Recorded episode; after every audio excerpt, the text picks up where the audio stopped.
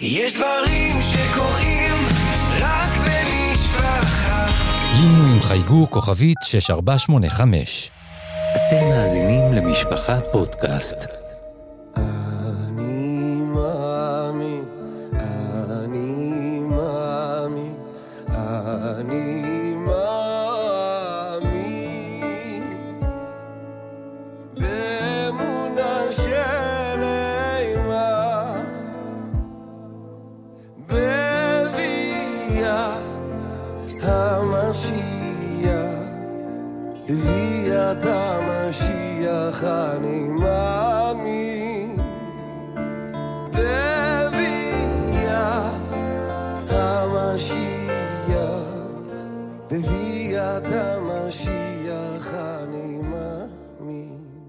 ברוכים הבאים לפרק נוסף בסדרת הפודקאסטים קורת רוח, איתי הרב אפרים זלמן גלינסקי, ידידי הטוב, רבי סולת הגרובייס.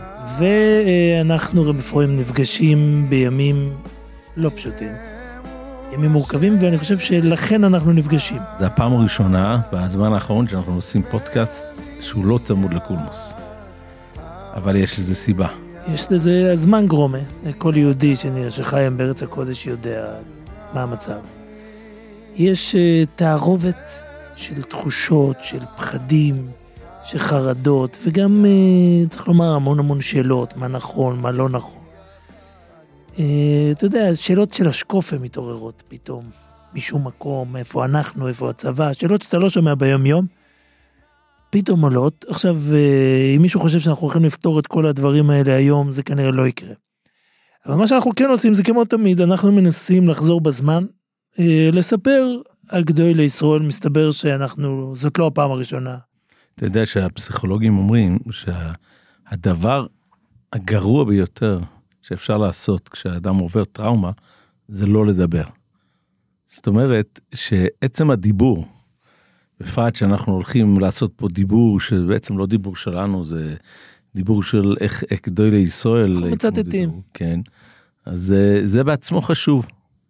כן, ואתה יודע, אם אני ראיתי השבוע סיפור, המון המון יהודים מחזקים. במובן מסוים, צריך לומר את זה, בנושא של אמון והתחזקות, קצת אח שרדורה. איך שעוד לא, אתה יודע, עוד לא ספרנו את המתים וכבר היה הסברים וזה, אתה יודע, אנשים שמחפשים לך את האשגוכי פרוטיס שבתוך האסתר, לפעמים זה מגיע... דו, דווקא הסוג הזה של הדיבורים אני לא אוהב. גם אני לא, יש, אני קראתי איזה זה, כבר היה נראה שהמחבר תכף יוצא בריקוד מרוב שמחה להשגוח הפרוטיס שקרתה פה. אז ברור שצריך המון המון פרופורציות. זה עת צרה ליעקב, אין דרך אחרת לשים את זה. יהודים שילמו מחירים, יהודים, הרבה יהודים הקריבו קורבנות, כל יהודי אחד. וכשאנחנו יודעים, חז"ל, אם לצטט, כשיהודי מצטער שישראל בצער, השכינה אומרת כלני מרוישי כלני מזרוי, אז יש צער גדול בכל העולמות, בכל הזה. אנחנו גם לא נגיד לאף אחד במה הוא צריך להתחזק.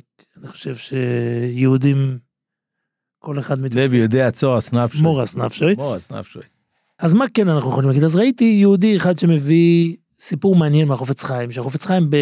גם באחת הטראומות, כנראה של מלחמת העולם הראשונה, התחיל אה, הפגזות. עכשיו הפגזות, צריך לדעת, זה דבר חדש.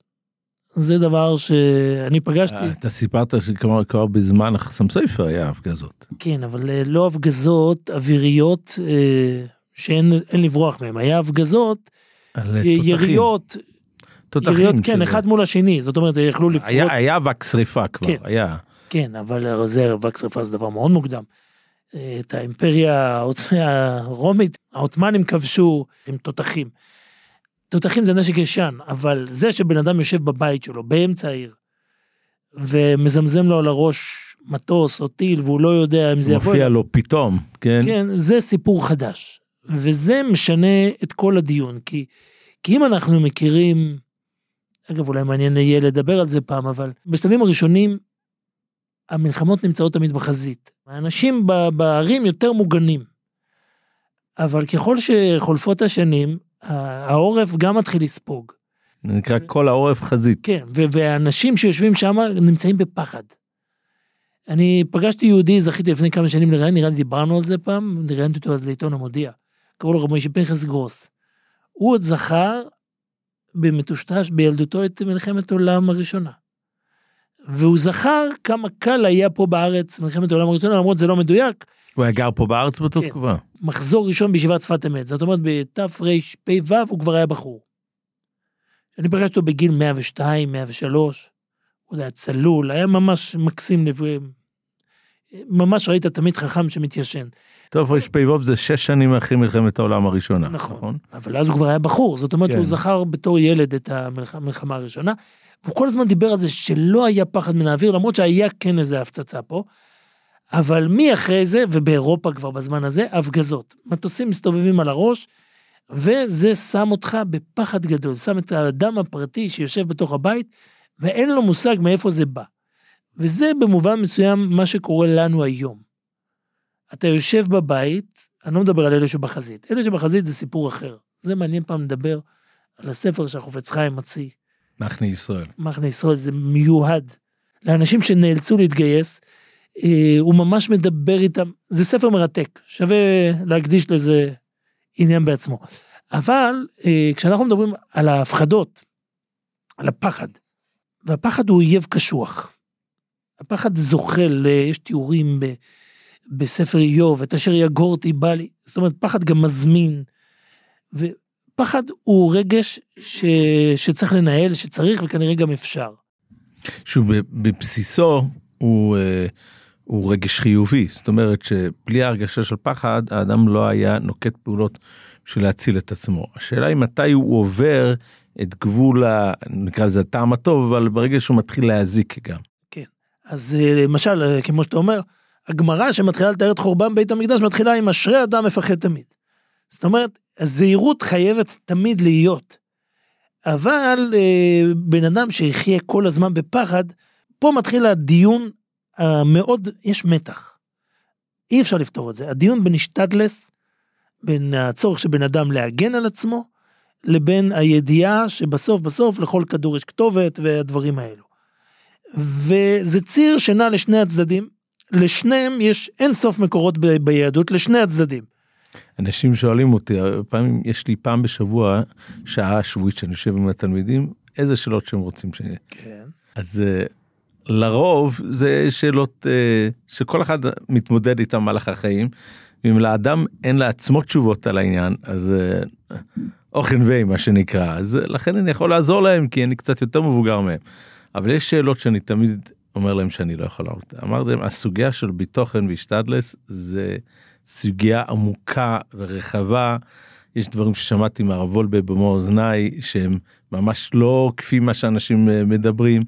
ויש דברים הפוכים במקורות אחרים זה סוגיה עמוקה מאוד אגב לרב לייב מינצברג יש היה קונטרס אז שהוציאו על הנושא הזה שהוא חקר באמת את כל השיטות זו הפעם הראשונה שראיתי מישהו שבאמת עושה מחקר על, על השיטות השונות אני לא יודע אם הוציאו את זה בצורה של ספר.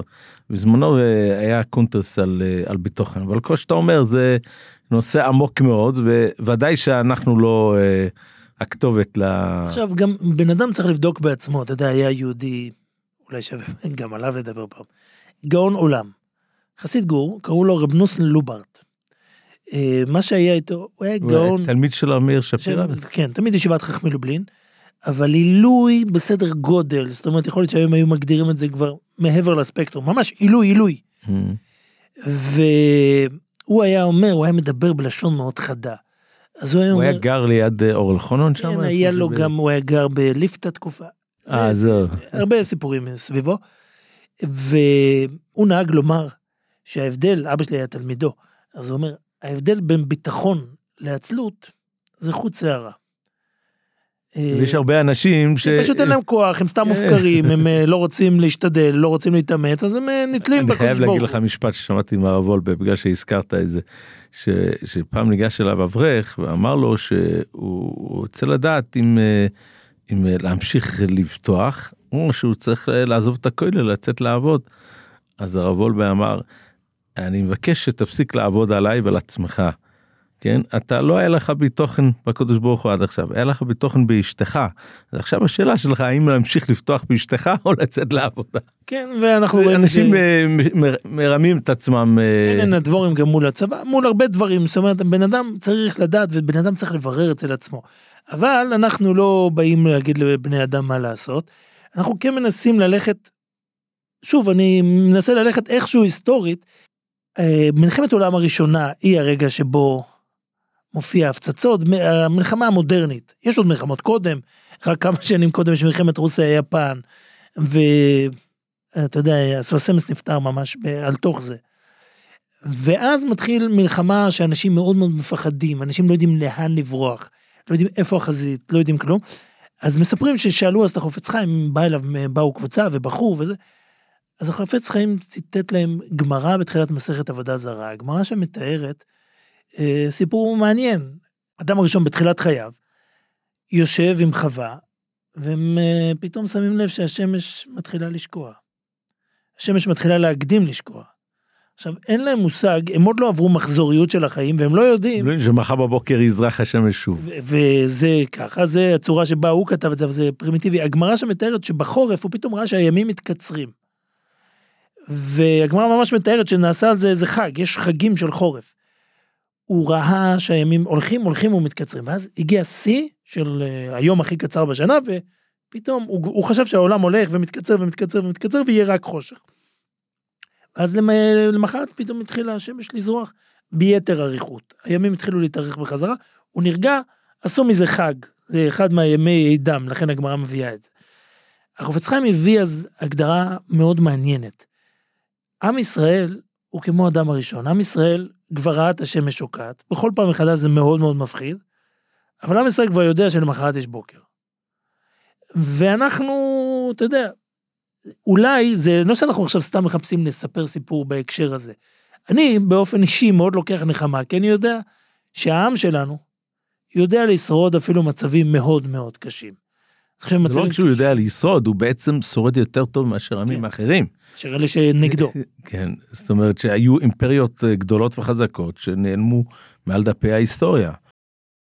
ומה שהכי מרתק זה שבכל הזמן הזה, היצירה היהודית לא הפסיקה לרגע, אתה יודע, יש, אה, יש איזה אגדה, הרבה, זה, זה מובן, אני ראיתי מישהו מביא את זה בשם שמואל רוזובסקי, וחלק מביאים את זה בשם השפע חיים, שבעלי הטויספס כתבו את הטויספות הארוכים בבובקאמה, מסעי הצלב. באמצע מסעי הצלב, ומישהו אפילו מוסיף שלא היה להם דיו, אז הם אה, הוציאו דם וכתבו. וואו. אבל אה, זה ברור שהעם שלנו, זה אחד הדברים בעיניי הכי מרגשים, שהוא לא רק שהוא לא הפסיק לחיות, הוא גם ניצל את הרגעים הכי מפחידים כדי להתעלות. ואתה יודע, יש אה, ספר שנקרא מחקרי ספר, זה של אה, יערי, אברום יערי. אברהם יערי היה, קראו לו ולד כמובן, בזה, והוא היה ביבליוגרף נדיר, הבין הרבה, והספר שלו, מחקרי ספר, הוא ממש מומלץ, כי יש שם פרקים על הספרות התורנית. כל מיני דברים שנעשו ספרים, ספרים שנכתבו, ספרים שנאבדו, ספרים שנשרפו, ספרים. ואחד הפרקים שבמקרה הסתכלתי, לקראת הפגישה שלנו, זה פרק שנקרא מן המיצר. מן המיצר זה ספרים שנכתבו בבתי כלא, ספרים, שירים. הוא ממש מתחיל מירמיהו הנביא שיושב בחצר המטרה וזה, והוא, אתה יודע, הוא מביא לך שמות של אה, ספרים ושל של מחברים שאתה לא מכיר. אני חושב שהתופעה הכי מוכרת והכי כואבת זה ללא ספק מהר"ם רוטנברג. מאמר רוטנברג, כן. יש גם רב עקיבא אף כמובן. על פי שמאמר רוטנברג, אני חושב שאין ספר מסודר, לא, יש- יש לא. פסקים. כן, אבל יש ספר, יש אה, פסק שהוא כותב ש, שזה כתבתי בתוך, אה, בתוך, אה, בתוך המבצר. הוא נכלא, הוא נפטר שם, הוא נפטר שם ולקח כמה שנים עד שקברו אותו. כן, כי הוא- אגב- סירב ל... כן, זה, אותו. זה אגב אה, השלכה גדולה הלכתית, מביאים את זה עוד, השם יעזור שלא נצטרך להגיע לזה. של השבויים. קשר לשבויים, לפדות שבויים ביותר מכדי דמיהם. אני שמעתי מאדם נאמן, אז uh, בקשר לגלעד שליט, הרי הם, הם ביקשו מהרב עובדיה יוסף uh, חוות דעת. כן. ושמעתי מאדם נאמן ששאלו, שסיפרו את זה לרב שלמה פישר. כן. רב שלמה פישר היה גויין אוילום, כן, אנחנו, לא, לא מצינו הרבה גאונים כאלו ב, ב, בציבור בשנים האחרונות. אבל בשביל לפי שענה, מזל שלא שאלו אותי. למה? אני, אני לא יודע מה הייתי עונה. זה מדהים, אתה יודע, לכל אלה שתמיד יש להם תשובות מוכנות, מה צריך לעשות, צריך להיכנס, לא צריך להיכנס.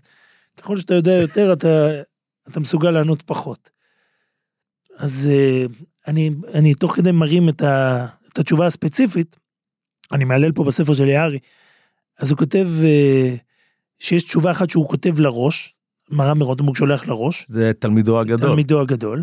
וזה בעצם זה הסיבה שהראש אחר כך בורח, בגלל מחקרית זה לא סגור, אבל אה, זאת אומרת, אני אסביר את מה שאמרת, אה, הראש שהוא מחכמי אשכנז בורח, הוא מקבל מידע שהבא בתור זה... וככה, ככה, לפי אחת הגרסאות. בכל אופן הוא כותב לו, ואם תמצא שהתוספות וספרי, וספרי הפוסקים חולקים עליי בשום דבר, דעתי מבוטלת להם, אחרי שהוא כותב לו פסק. כי מה לעני יודע שיושב חושך צלמוות ולא סדרים זה שלוש שנים ומחצה. הנשכח מכל טובה, אסקופה הנדרסת, הנקרא בשכבר מאיר ברברוך, זה לה, אני נכד זכיתי להיות, ועל חלק מהתשובות, על התשובות שהוא היה שולח מהכלא, הוא היה חותם העני. והמרשל כותב בים של שלוימה, שכל אייכה שחותם בסגנון זה, אז היה בתפיסה במגדול. ותלמידו ומשרתו רב שמשון ברב צודוק חיבר שם המנהגים והדינים שקיבל מפיו. בכל אופן זה סתם אה, מאוד מהדוגמאות של היצירות שיצאו מתוך. כן, יש המון המון יצירות שנכתבו כבר דיברנו על זה שהחידו כותב שהרב החידה כותב שהוא ישב בגלל המחלה. ב- סיפרת. בל- זה- לא בגלל המחלה בגלל אה, בידוד, בידוד, מחשש. של חשש. ל... בכל אופן יש המון המון יצירות וזה נורא מעניין יש גם על השואה יש ספרות מרתקת. הרבה רוב היצירות הללו למרבה הצער נאבדות.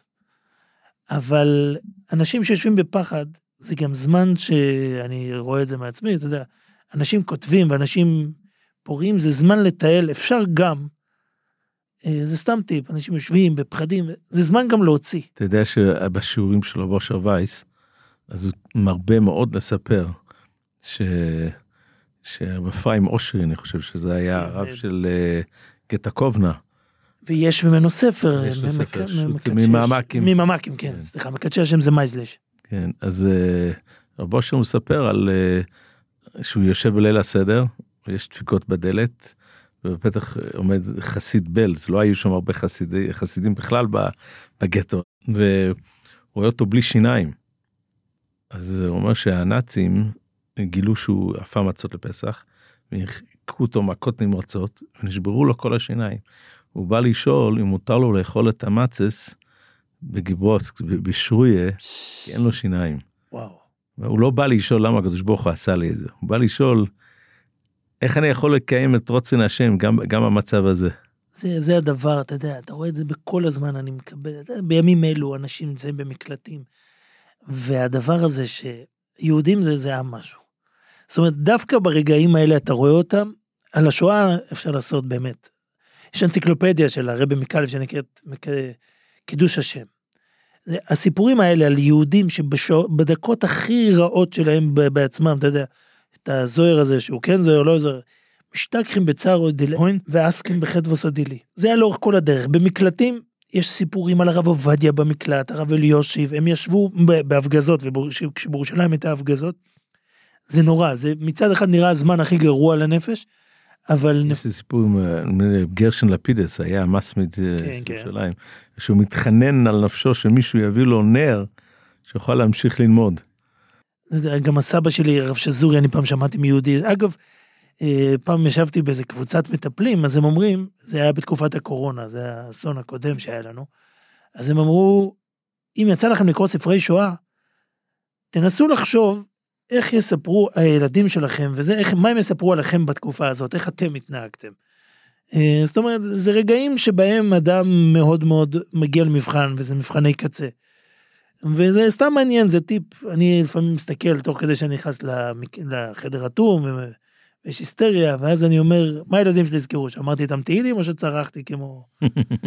אז אה, אתה יודע, זה גם טוב לבריאות הנפש. בכל אופן, אם אנחנו עוזבים רגע את המלחמה הראשונה, אה, המלחמה הראשונה, כבר דיברנו על זה לא מעט פעמים, הבריחה יהודים מחור לחור. הבריחה את כל הריז'נר רבס לתוך... ל- היה ל- פירוק כולל של כל הקהילות בעצם. כן. המלחמה השנייה, הסיפור של ההפגזות היה רק בהתחלה. השלב הראשון, נכנסים אה, הנאצים והם כובשים. אז הכ- הכיבוש בא, לא רוצה להשוות שום דבר, אבל הם הפכו את ורשה, את האזורים האלה, לעזה. פשוט ישבו וטחנו את הבתים עם פצצות. אימא שלי ילידת אה, צרפת, והיא מספרת לי שאימא שלי עברה את שנות המלחמה. והיא אומרת לי שזה היה ממש, שהיא שמעה מה שקרה פה בעזה, ממש דומה למה שקרה. אומרת צרפת מדינה אחת מהחזקות באירופה, והם סמכו על איזשהו קו, קו מבוצר. קו מז'ינו. כן, ואמרו שהנאצים לא יגיעו לשם. היא אמרה לי, הנאצים כבשו צרפת ביום. כן, הנאצים נתנו בליצקריג, אבל זה היה מול צרפת, שם הייתה צריכה להיות טכניקה. מול פולין הם באו בדקות. עכשיו, אה, תתפלא, אני יכול לדבר בפולין על הרבה, פולין זה אזור הבית, אבל מה שמעניין, שמי שנתקע בפולין באותו זמן, היה דווקא אחד מגדולי הלטאים, הרב מבריסק. הרב מבריסק, גם במלחמת העולם הראשונה, היה בוורשה, וגם במלחמת העולם השנייה. פעמיים הוא נתקע. במלחמת העולם הראשונה הוא היה... במלחמת העולם השנייה הוא היה בגלל, כשהוא היה בקר- בקרניץ. קרניץ, כן. כן. קרני- קרניצה זאת עיירת מרפא. לפני זה, רגע זה נעשה... באזור ורשה? אה, קצת יותר רחוק. אבל אה, הם תמיד לקחו, הם תמיד שכרו דירות. זה אותה דירה הוא היה. אני אתן לך רגע, רשמתי פה, רחוב פבויה 16. זה, זאת הייתה דירה שלמעשה מי שגר שם היה גיסו, צבי הירש גליקסון. לא, רבי יצחק פרוז'נסקי קראו לו. אוקיי. אה, היה לו גיס שהיה ראש כן, עיר בוורשה, טרס חיים. זה סיפור אחר, אבל, אבל, אה, והוא, במלחמת העולם הראשונה הוא הגיע עוד עם אביו. רב חיים. רב חיים באמת קבור בוורשה, כי הוא נפטר באוטבוץ, הוא נפטר ליד ורשה, ובדרך כלל לא היו מוציאים מוורשה. אז כשהיום, כשאתה מגיע לוורשה, יכול להיות שזה נס, כי רק ככה אני הקבר שרד. הנציב אה, הנציב גם נפטר. בוורשה, והוא גם כן. כן נקבר שם. היה, הייתה כזה מין קבלה, כמו, קצת כמו בירושלים, כמעט לא הוציאו מוורשה מתים. Mm. יש הרבה הרבה רבס שקבורים בוורשה, היום אה, בית העלמין של ורשה עדיין קיים, הוא מקום מדהים. הייתי אמור להיות שם, אבל בגלל הלחימה זה זה. אה, יש לי סבא שם, כמה סבות? סבים. ו, אה, ומה ש... כל הרבס הגיעו להתרפא, כי זאת הייתה העיר הגדולה, ובדרך כלל מי שנפטר שם כבר לא הוציאו אותו. להוציא מקרים בודדים. דווקא השבוע קראתי ספר נפלא מאוד של אה, הרב יאיר בורחוב על ההרוג. להרוג את שובר. ש- איזה ספר, וואי, אני, אני ממליץ, פשוט, הוא לא נתן לי שום אה, בקשה ושום כסף, אני אומר, אני גם. זה ספר פשוט מרתק. ונדמה לי שהוא נפטר בוורשה, והוא כן יצא. כי הם קברו אותו בדווינסק, כמה כן, הוא שזה. בדווינסק. כן. ואז אה, בכל אופן, מה, ש, מה שהיה מעניין עם הבריסקער רוב זה באמת המתח הזה. הבריסקער רוב, כידוע, אה, בריסק, זה, יש את העניין הזה של אה, פרומקייט, מאוד מאוד מדקדקים, בפרט בהצולוס נפושס, כן, וחיצונית הם נראים אפילו כבדים. קצת עצבניים בנושא הזה. ומה שהיה שם, הוא גר, אני פתחתי את הספר הרב מבריסק לקראת השיחה, ומסתבר של הרב מלר, כן, גם זה ספר מומלץ יפה מאוד. והוא כותב ככה שהוא הגיע לוורשה, אחרי שהתחילה ההפגזה.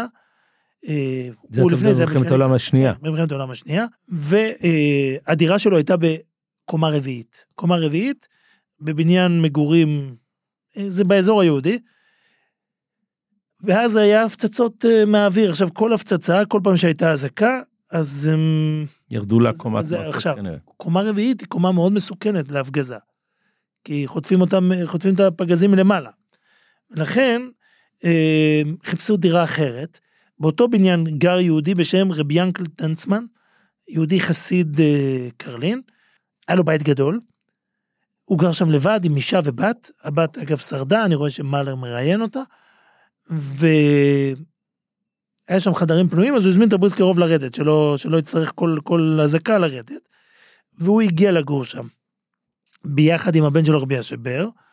עכשיו, אה, מה שהיה עוד פלוס בדירה, כמו היום אומרים, למי שאין ממ"ד, שייכנס לחדר פנימי. הדירה שם הייתה שהיה מין פרוזדור באמצע הבית, ולכן אם רצת לפרוזדור כשהייתה אזעקה, אז זה, היית מוגן. כי גם מלמעלה אתה קומה שנייה או קומה נמוכה. עכשיו, אה, כל פעם, הילדה עוד זכרה את זה, כל אזעקה, כולם עמדו ורצו לתוך ה... זה. תוך הפרוזדור. לתוך הפרוזדור. סתם, אגב, הוא מספר שביום השני של ראש השנה, הרי המלחמה פרצה באלול. היום השני של ראש השנה הגיע מישהו להגיד לטנצמן הזה, שהוא היה יהודי סוחר, אז באו להודיע לו שנפלה אה, פצצה על, ה... על הבית מסחר שלו, שזה ברחוב גנצ'ה. רחוב גנצ'ה זה רחוב של הבית העלמין. וקיצר, אמרו לו, תרוץ לתפוס, תרוץ להציל מה שיש, יש שם סחורה. אז הוא שאל את הרב מבריסק מה, מה הוא חושב על זה. הרב מבריסק אמר שאין שום היתר ללכת להציל, ולכן, אה, אז הוא לא הלך, אז הוא שלח את האנשים האלה מהבית, והוא אמר להם, אה, זה עכשיו, מה שהסתבר לימים, שבגלל שהכל נשרף, אותו, אותו יהודי ניצל. כי הבריסקרוב, אחרי שזה השרפה נגמרה, אז הוא אומר לו, כבר אין לך מה להישאר בוורשה, בוא איתנו. ואז הבריסקרוב הרי ברח, הגיע אחרי זה לווילנה. כי כידוע הרבה אנשים לא עזבו את אירופה אה, במזרחית בגלל הנכסים שהיה להם והם הם פחדו פשוט. אה, אז פה אתה אומר זה ברגע שהוא הבין שאין לו מה להישאר. כן, אגב, אותו טנצמן גם היה מעורב בהצלה של עם רמס, אבל לא, לא, לא זה הסיפור. אגב אה, יש תיאור מאוד מאוד מעניין אני לא יודע אם זה מופיע פה על, על הסוכס באותו כן. ש, ש, כל חג, שכל היהודים נעמדו בתור ליטול את הארבע מינים של ה... כן, הוא אומר, הוא אומר הבריסקרוב. שהבריסקרוב אמר פעם לאחד הבנים שלו, "אתה- זה היה תור כמו מפה, הוא גר בבית ברחוב פרס, איפה שהיום אגודת ישראל, איפה שהישיבה שם, כן. אמר לו, כמו מפה עד זכרו מוישה, זה היה התור. זה תור של איזה כמעט קילומטר. ומה שמעניין, אה, אגב, אה, גם על זה הוא מביא, עוד רגע נדבר על... אה, עוד רגע נדבר על, על סוכות, אבל קודם על ההפגזות, כי, כי ההפגזות זה מאוד מעניין. הבריסקרוב מצד אחד היה לו ממש חשש על אה, פיקוח נפש, ולא ידעו מה לעשות, כי, כי הייתה דילמה. מצד אחד היה מקלטים למטה יותר בטוחים. מצד שני, אה, כנראה הריצה למקלט זה טמון. הריצה למקלט לא הייתה הבעיה, כי זה באותו בניין. אה, אבל הבעיה הייתה שאם ייפול פגז, הוא יכסה את, ה, את המקלט ולא יהיה אפשר, ו- ואנשים פשוט יילכדו שם.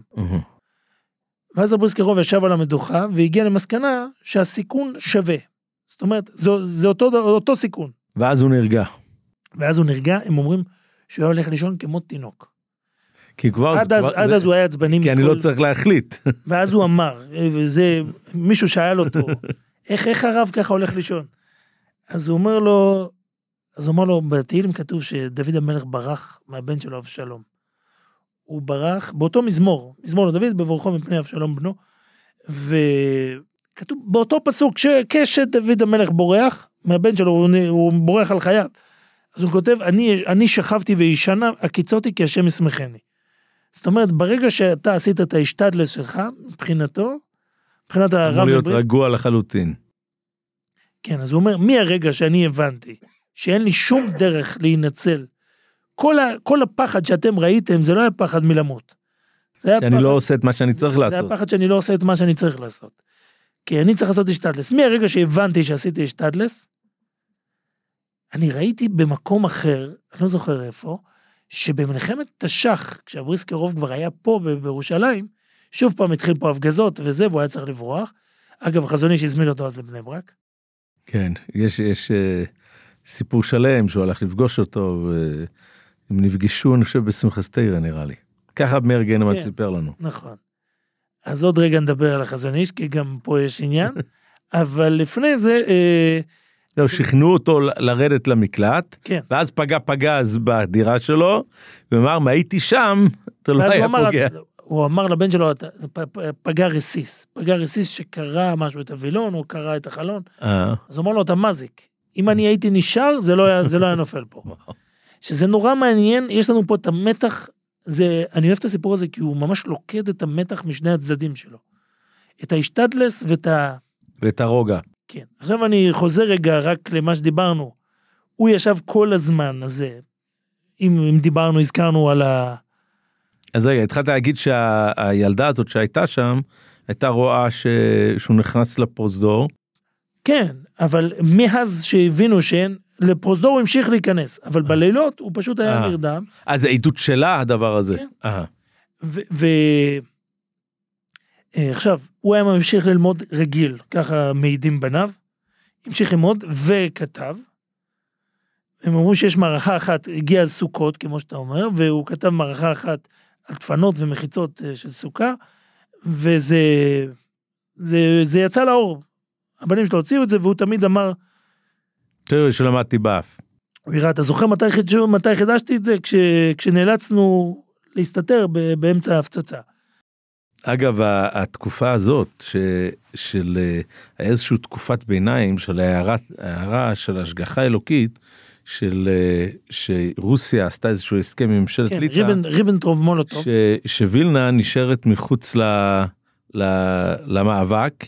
ויש שם חיים אוטונומיים והיהודים יכלו להתקיים שם וזה לא היה מצד אחד תחת הקומוניסטים מצד אחד רוב היהודים שהצליחו לברוח, מה שלי ידוע, רוב היהודים שהצליחו לברוח היה בתקופה הזאת.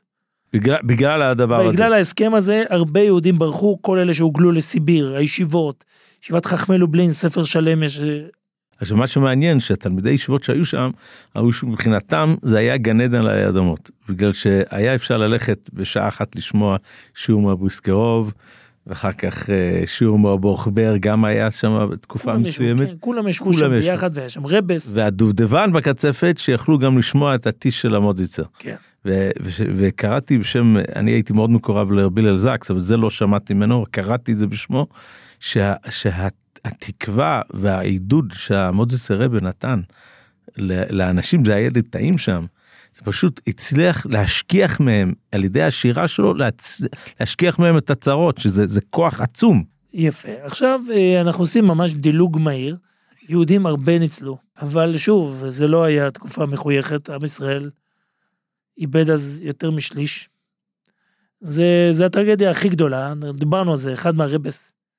אפרופו, באותו ערב סוכות, שאנחנו מדברים, שהבריסקרוב היה עסוק, מנחם זמבה סיפר שהוא הגיע ל- לבריסקרוב, גם בוורשה. כן, הם כולם היו בוורשה, ושמעו שיש, שהבריסקרוב הצליח להשיג ד' מינים. זה היה משהו, הוא גם היה מוטרד מזה, כמה, כמה שבועות קודם הוא כבר שלח מכתב פה לארץ, רבי ישראל זלמן מלצר, שהוא, שישיג לו אתרוג. הבריסקרוב היה מאוד מוטרד, מוטרד מזה, ובוורשה החסידית פשטה השמועה שבבריסק יש את כל הארבע מינים. האם רמס מגור, ככה הם מספרים, הצליח להשיג רק שלושה מינים. ולא היה לו ערבות. ואז הבריסקרוב הצליח להשיג ערבות. והבריסקרוב שלח את הבן שלו, ש... שילך, שילך להביא להם רמס את הערבות, שישתמש ויחזיר. וואו. ועם רמס אה, שמע שהבן של הרב מבריסק מאוד ממהר, אז מ... המהירות הייתה קצת פיקוח נפש. אז הוא לקח את הערבות ונענע אותם ביד ואמר שיש שיטה שלבד מועיל. שאפילו אם לוקחים כל מין בנפרד, נפרד, זה כן. מועיל. זה אחר זה, כן. כן. זה גם ראיתי בספר הרב מבריסק, זה ראיתי אתמול. אה, הוא מביא שרב מנחם זמבה לקח את, ה... את הדלת מינים ועשה שהחיינו. שזה לא היה היום הראשון. לא היה יום ראשון, ו... ואז הבריסקרוב ניסה להבין אה, באיזה זכות הוא עושה שהחיינו, אז הוא אמר, יש שם, יש שם הערה מסובכת להבין מה הבריסקרוב רצה. אז הבריסקרוב אמר, אתה בטח עושה את זה על הבומבס. הבריסקרוב הכניס, הבומבס זה הפצצות ביידיש. אז, אה, אז תעשה על הבומבס, למה אתה עושה על זה? כאילו למה מתי שאתה נוטל את כן. זה. אה, לא יודעים אם זה עקיצה, אם הבריסקרוב הבין ככה, יש שם דיון. אה, אמרו שהיו מיודדים. כן. בוסקרו והמנחם זמבה. כן. אני חושב שהעקיצה בבריסק הכניסו דווקא למי שהיו מיודדים. וטוב, יש אפילו תמונות שמטיילים ביחד. כן, כן, הם נפגשו גם בקרניץ וגם ב... הבריסקרוב היה כמה שנים בקרניץ, באזורים האלו. ב- הוא סבל מ... היה לו אסתמה. אסתמה, כן. אז הוא הגיע לזה, ובריסקרוב הצליח לברוח. עכשיו, יהודים שלמדו בשואה, באותו ערב סוכות, זה מה ששכחתי להגיד, העיקר שכחתי. באותו ערב סוכות, הרבי מגור, עם רמס, איבד חתן, נפל פגז, אנחנו, יש לנו היום את הבניין, עוד קיים בוורשה, הייתי שם, נפל פגז בחצר, קטל את חתנו חביבו, רבי צ'מר, ואת המשמש שלו. תשמר מה? את שמאיר אלתר. הוא היה אחיינו, אחיינו וחתנו, Mhm. בן אחיו. ויש צאצאים ממנו? יש פה בארץ כמה וכמה צאצאים. מהמם. אה, מה, ש, מה שמעניין, התיאורים של גור זה שבאותו לילה, זה היה ליל סוכות, אז אח של הרבי היה יהודי צדיק. מוישה בצלאל. מוישה בצלאל, שהוא למעשה אבא של אותו חתן שנהרג, אהה. הוא הסתובב בלילה בחצר הלוך ושוב, מתוך חשש להירדם מחוץ לסוכה. וואו. זה, אלו היו הטרדות שלהם. הם אומרים קצת איבד אז את השמיעה. אה, הסיפור היה מאוד כואב. אבל אחרי חצי שנה הם הצליחו לברוח. האם רמס הצליח, כמו שבצלאל לא הצליח. שבצלאל נהרג, אה, נהרג. טרבלינקה. והם, אה, אתה יודע, כל הזמן, ובאותו ערב סוכות, הרב מפייס אצנה, שהשבוע היה היורצת שלו, יורצת ה-80. גם הוא איבד את כל המשפחה. הוא נכנס לעשות הקופס. היה החזן פרץ בבכי, אני כתבתי את זה שבוע שעבר. יש לי איזה עוד פודקאסט שאני מדבר על הרבי עצמו. והוא לא מפסיק לכתוב כל הזמן הזה. ובשלבים הראשונים של המלחמה, זה אני גם אה, זוכר בספר אש קודש. יש ספר אש קודש שלמעשה מסכם את מה שהוא כתב בתוך הגטו. הוא הטמין את זה, הוא הטמין, ו- וזה התגלה על ידי ארכיון רינגנבלום. אבל בכל אופן, מה שמעניין, שהוא אומר, הוא בתקופה הראשונה, הוא מאיץ באנשים, תנצלו את הזמן, תשבו ותלמדו. הוא ממש מפציר בהם, חבר'ה, תשבו ותלמדו. והוא... וזה דבר מאוד מרגש, מרגש, מפחיד, מבקיא, שיש בספר, שאחרי שנתיים, למעשה כשהוא גוער באנשים, אומר לאנשים, תלכו ללמוד. אז הוא אומר להם את מה שאני פתחתי ואמרתי, עם ישראל עבר מספיק צרות, וזה לא תירוץ להפסיק ללמוד. כולם היו יושבים מסכנים, דיברו חדשות. ואת הרבה זה לא מצא חן בעיניו. אבל מה שהוא אומר אחרי זה, הוא כותב שנתיים אחרי זה, כל מה שכתבתי פה, נכון עד לשנת תש"ב. משנת תש"ב, ככל שאני מכיר, בתולדות ישראל, ב... לא היה דבר לא היה דבר כזה מעולם.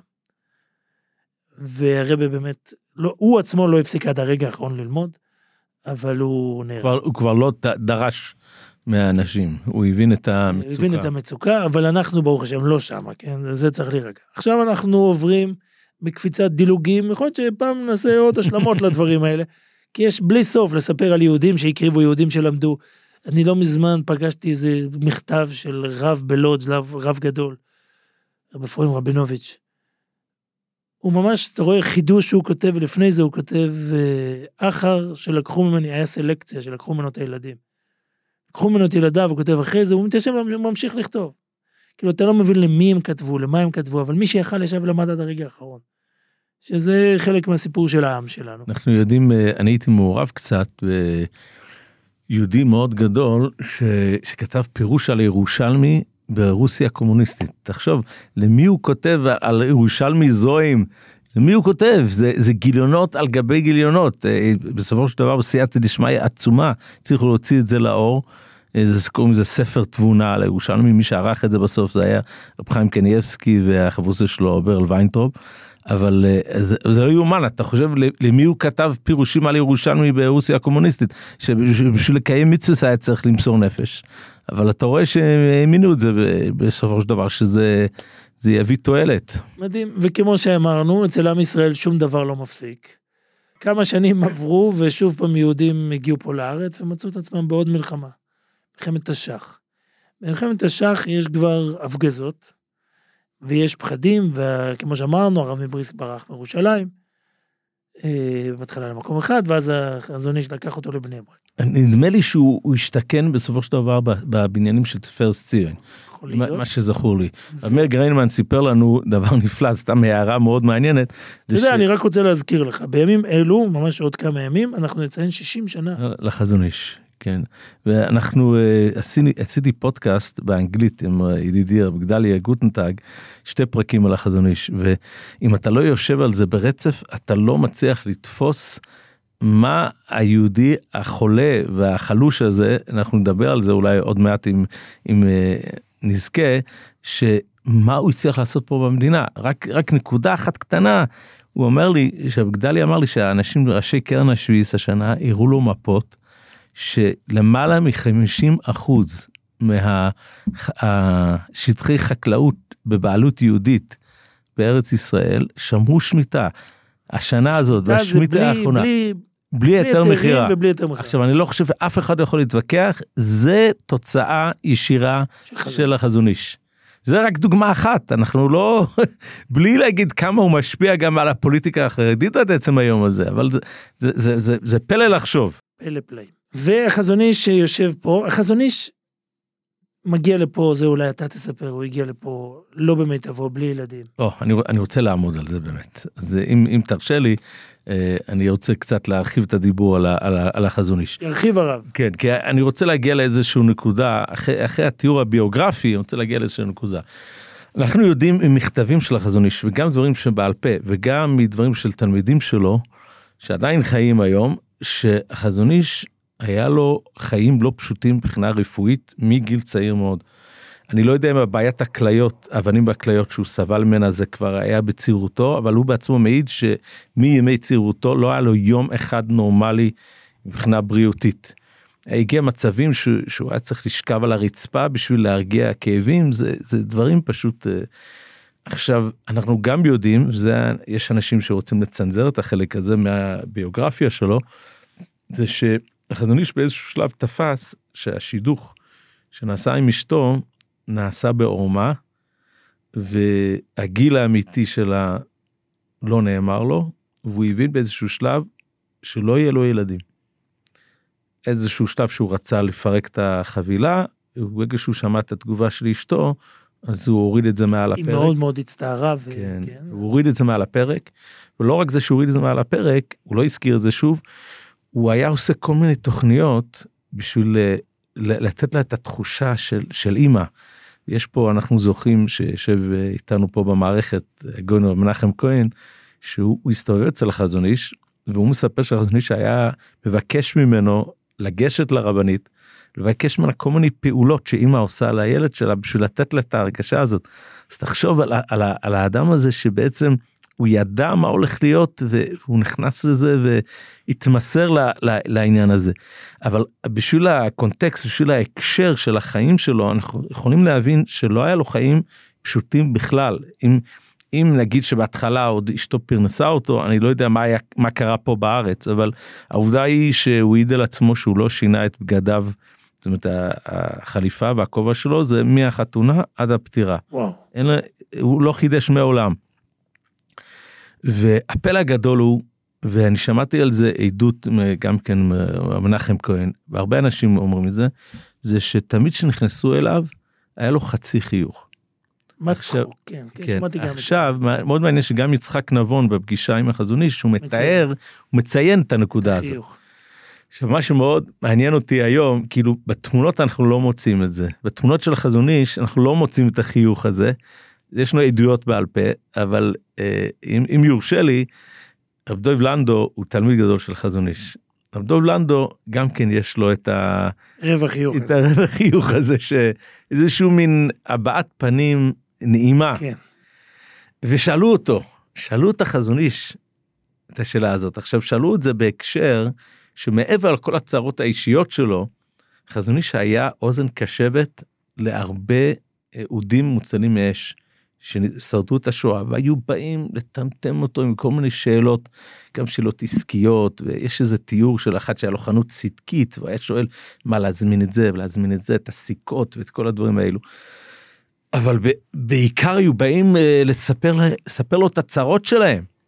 ו- והחזון איש, החזון איש היה גומר את השיחות האלו, והיה נשאר עם, ה- עם הרבע חיוך הזה, חצי חיוך, ושאלו אותו פעם את השאלה הזאת, איך זה יכול להיות, איך זה מסתדר, מסתדר ביחד. אז uh, התשובה שהחזון איש נתן להם, זה רק חצי תשובה בעצם. וזה, אני מנסה, אם אתה תרשה לי, אני אנסה קצת להסביר מה, מה, מה לדעתי התשובה האמיתית, אבל התשובה שהוא נתן להם זה שאנחנו יודעים שאחד מהתנאים של נבואה זה שמחה. אם הנביא לא יהיה בשמחה, לא יהיה לו נבואה. וכנגן המנגן ותהי עליו אה, יד השם. ואנחנו גם יודעים שמגילת איכה נכתבה בנבואה על ידי ירמיהו הנביא. אז לכאורה יש יש פה סתירה מיני ובי. אם, אם, אם זה נבואה, איך אפשר לכתוב מגילת איכה בשמחה? וזה, אבל זה תנאי לנבואה. אז זה- זה התשובה שהחזון איש אמר, שרואים שזה לא סתירה, אבל זה, זה בעצם, זה חצי תשובה, אנחנו לא מבינים, אבל, אבל איך עושים את זה? לקח לי המון שנים, ואני כל פעם העליתי, גם בטורים שלי בעומקה של המחשבה, העליתי מדי פעם רעיונות שחשבתי שהחזון איש אה, פרשן את, ה, את הנקודה הזאת, אבל, אבל אני חושב שדווקא במלחמה הנוכחית, אני חושב שהגעתי לתשובה. וזה הגיע בגלל שבתחילת המלחמה הרגשתי נכון אה, לשבת עם יהודי שהוא מאוד יקר לליבי, אחד מקרוביי, מקרוביי. אמרתי בוא נלמד ביחד אמון ובתוכן של החזון איש. עכשיו בשבילו זה היה, הוא לא למד את הספר הזה עד היום. אני רק אומר לחסידים, כן. יש ספר דקיק שנקרא אמונה וביטחון, ספר שכתב החזון איש. קיבלתי אותו לבר מצווה, וזאת הייתה הסיבה שפתחתי אותו. ואני זוכר, אה, אתה יודע, בכל זאת, זה רב בן דורנו ואני רגיל לספרים חסידיים, ואני זוכר את ההפתעה הראשונה שהייתה לי עם השפה. וואו. אנשים לא מבינים למה שאני קורא את זה, ומי שקורא את זה במתינות, זה, זה יכול להביא אותך ל, להתפעלות. כן. זה פשוט... אה, זאת כתיבה, אתה יודע, אסור להגיד שמועה זו נאה, אבל הכתיבה ממש מופלאה, ממש. אז אני אה, זוכר שהוא מדבר על כך שהאמונה היא נטייה דקה זה ההתחלה, זה ההקדמה שלו. הנפש. זה אני. אני זוכר את, ה, את ההיתקלות שלי עם המילים האלו. אגב זה חידוש המשפט הזה שאתה אומר זה חידוש שבעצם מה שהחזון איש בא להגיד במשפט הזה זה שזה לא ידיעה שכלית לבד. זאת אומרת אם אתה לא יהיה לך עדינות הנפש לא יעזור לך הידיעה השכלית והוא הוא מדבר- מרחיב על זה אחר כך הוא הוא מרחיב את מדבר זה. על שעת השקט, אדם ששעתו כן. שעת השקט. נכון והוא מדבר על כך חופשי מרעבון תאווני. כן, מרעבון תאווני. תאווני כאילו כאילו- לא רדוף הוא לא רדוף אחרי לא אה, רדוף אחרי תאוות. תאוות. כאילו, כן. וזה מאוד מדהים לחשוב על זה, שהוא עושה מה שנקרא באנגלית לינק בין הפנאי הנפשי לבין האמונה. Mm. אנחנו חשבנו שאמונה זה דבר לוגי, שכלתני. אמ. הוא מגיע עם איזה הערה חדשה, אבל אה, ימשיך הרב. אה, אה, דרך אגב, רק בקשר למה שאתה אמרת, אני פעם שמעתי שהרעיון, אני לא יודע אם הם חשבו על זה או שזה הלך המייסה, אבל הרעיון של הסמינרים של ערכים, שהרב גירלק היה מאוד מאוד רב בהם, היה באמת לייצר את האווירה המתאימה כדי שיהיה אפשר לדבר אמונה.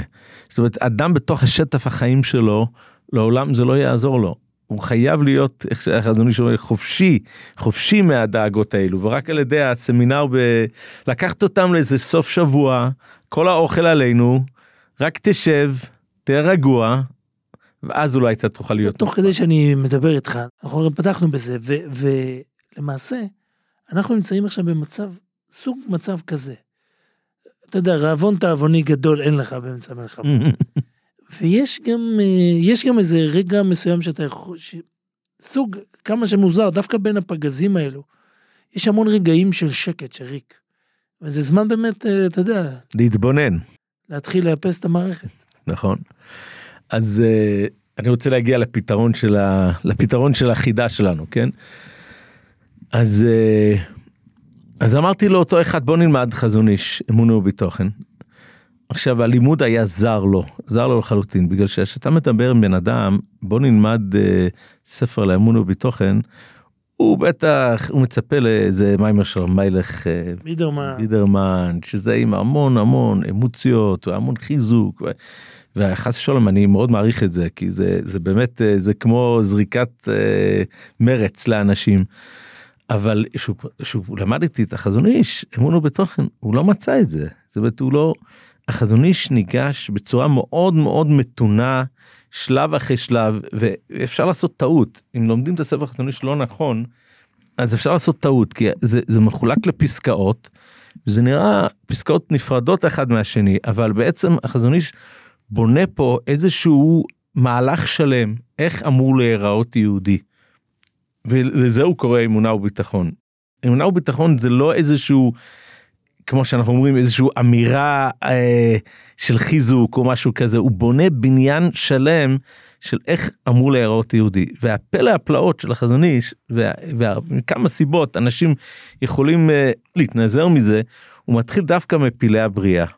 והוא מתחיל לתאר אותו אחד שלמד איתי אמר מה הוא רוצה ממני מה הוא מתחיל לספר לי על, על כמה פלאות יש בעין וכמה יש פלאות במערכת העיכול וכל, מה הוא רוצה ממני זה לא מה שבאתי לקרוא. כל יהודי שנגע ברמב"ם או בראשונים או. יודע שככה הם עובדים. או, יפה מאוד יפה יפה מאוד אז אה, יש כמה תשובות אפשר לתת כמה תשובות אני לא מתכוון לתת את כל התשובות אבל אתה אני חושב שאתה עלית פה על נקודה מאוד מאוד חשובה.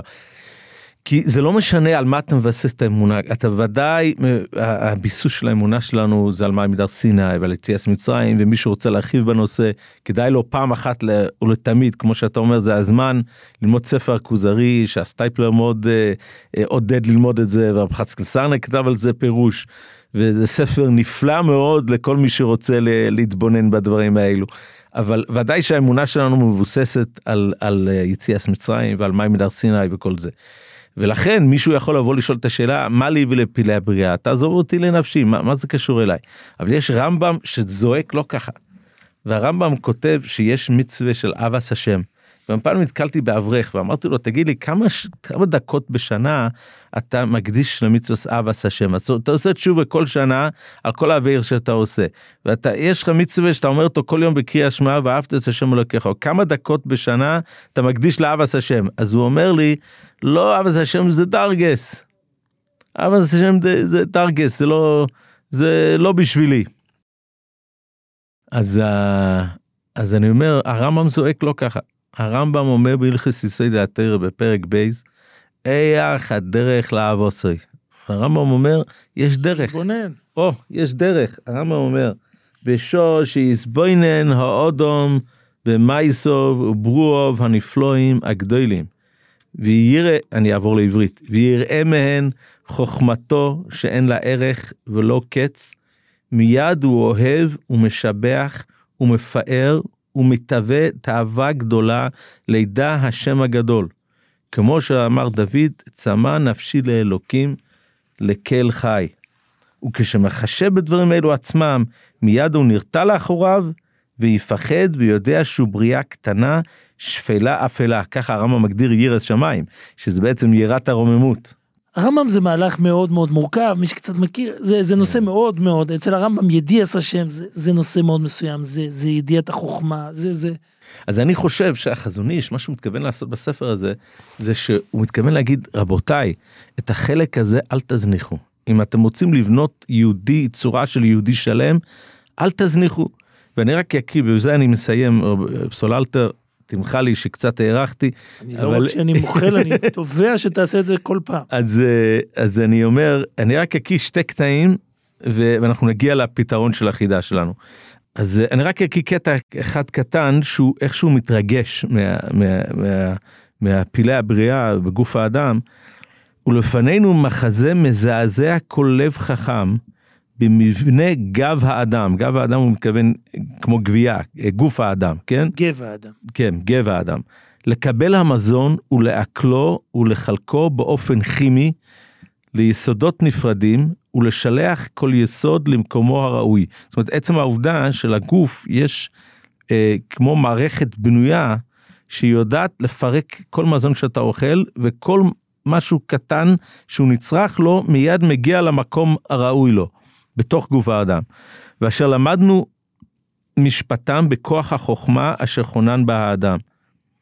משפט הכרס והקיבה, הכבד והמרה, הטחול והכליות, הדקין שזה המעיים וכיס השתן, הלב והמוח, ולכל איבר תפקידים מיוחדים, וכולם עובדים שכם אחד בזריזות נפלאה, עד שמבררים את הדם בירור אחר בירור, מעמידים אותו על אופנו בכמות האודם והלובן, שזה הכוונה הכדוריות האדומות והלבנות, הדרוש לקיום המכונה נקראת הדם, ומכוונים את מנת הסוכר בדיוק, ועוד דברים מפולסים בפלס דק על דק נבדק, והאדם תפש ליבו, זאת אומרת הוא לא מרגיש את זה, ואינו יודע מרוב צבאו העומדים על משמרתו, ועמלים בלי לאות ובלי הרף, למען חייהו ולתת לו שארית בארץ החיים. זה, ה, זה ה, התיאור שלו מה... פשוט גם השפה וגם הירידה לפרטים גם ההבנה, ההבנה בפרטים. כן, ועכשיו מגיע פה הפאנץ', וזה אני חושב הפתרון לחצי חיוך של החזון איש. כאשר זכה שכל האדם לראות אמיתת מציאותו יתברך, מיד נכנס בו שמחת גיל אין קץ, ונשמתו נעימה עליו, והדמיון משלים עם השכל לחזות בנועם השם. וכל תענוגי בשרים חמקו עברו, ונפשו העדינה מתעטפת בקדושה, וכאילו פירשה מגוף העכור ומשוטט בשמי שמיים. בעצם החזון איש מתאר פה שאדם יכול לחיות כאן בעולם, ופשוט אה, לחיות ב- ברמה אחרת. אתה יודע, ב... סתם, פשוט שמעתי את המילים ופתאום נזכרתי. במשך שנים יש כל השירה החרדית, נקראת המוזיקה החסידית. בשנים האחרונות יש אה, תופעה קצרה של מוזיקה ישיבתית. יש בחור שנקרא קמפה. נפתלי. ראיתי שהוא הלחין את המילים האלה. אה, על, על המילים האלו. כן, אם אה, מישהו יכול לשים את זה, אז היה כדאי שישמיעו לציבור. אגב, הוא מלחין עוד שיר, אה, יש עוד באגרות חזון איש, שאדם דומה למלאך. כן, כן, לרגעים, אבל באמת, כן, הוא מלאך. לרגעים. בכל אופן, אני חושב, הרב גלינסקי, השארת לנו המון המון טעם של עוד. אני חושב שהזמן גרומה שניפגש שוב פעם. לי יש פה, אתה היום אה, הגזמנו עם המטוטלת לכיוון הליטאי, ויש עוד אה, צד שלם. מדי פעם אפשר. כן, יש גם יהודים ספרדים בעולם, אתה יודע, אז אה, אנחנו ב-60-40, אז אה, אנחנו נצטרך להיפגש שוב. בשמחה. אני מקווה שפעם הבאה שניפגש כבר נדבר על דיבורי גאולה וישועה. כן, לא, אבל אני חושב שאנחנו גם צריכים לעשות השלמות. יש לי, הכנתי פה חומרים, פני מנחם מגור ממלחמת המפרץ, ו, ומהחזון איש עצמו, על איפה שיפגיזו, שלא ייפול בבני ברק, שכן ייפול. נראה לי, אה, נעצור כאן. נעצור כאן, ונתפלל שיהודים, יהיה להם, בגור יש ברכה כזאת. אידן זול גאולפן ורן, שיהודים יבשו, שיבשו בני ישראל. בהחלט. כולם צריכים, במהרה. שכן, ישתחררו כל השבויים בבריאות, ויחזרו לבייסום. אגב, ראית, יש תפילה מיוחדת שהרב מ"פ יעשה את נתקן על השבויים. וואו. כן, אה, בסוף, איפה שאתה לא הולך ב, בהיסטוריה היהודית כבר היה לעולם. אז שיהיה רק טוב ליהודים. בעזרת השם. ונשמתו נעימה עליו, והדמיון משלים עם השכל לחזות בנועם השם. ונשמתו נעימה עליו, והדמיון משלים עם השכל לחזות בנועם השם. כי אפשר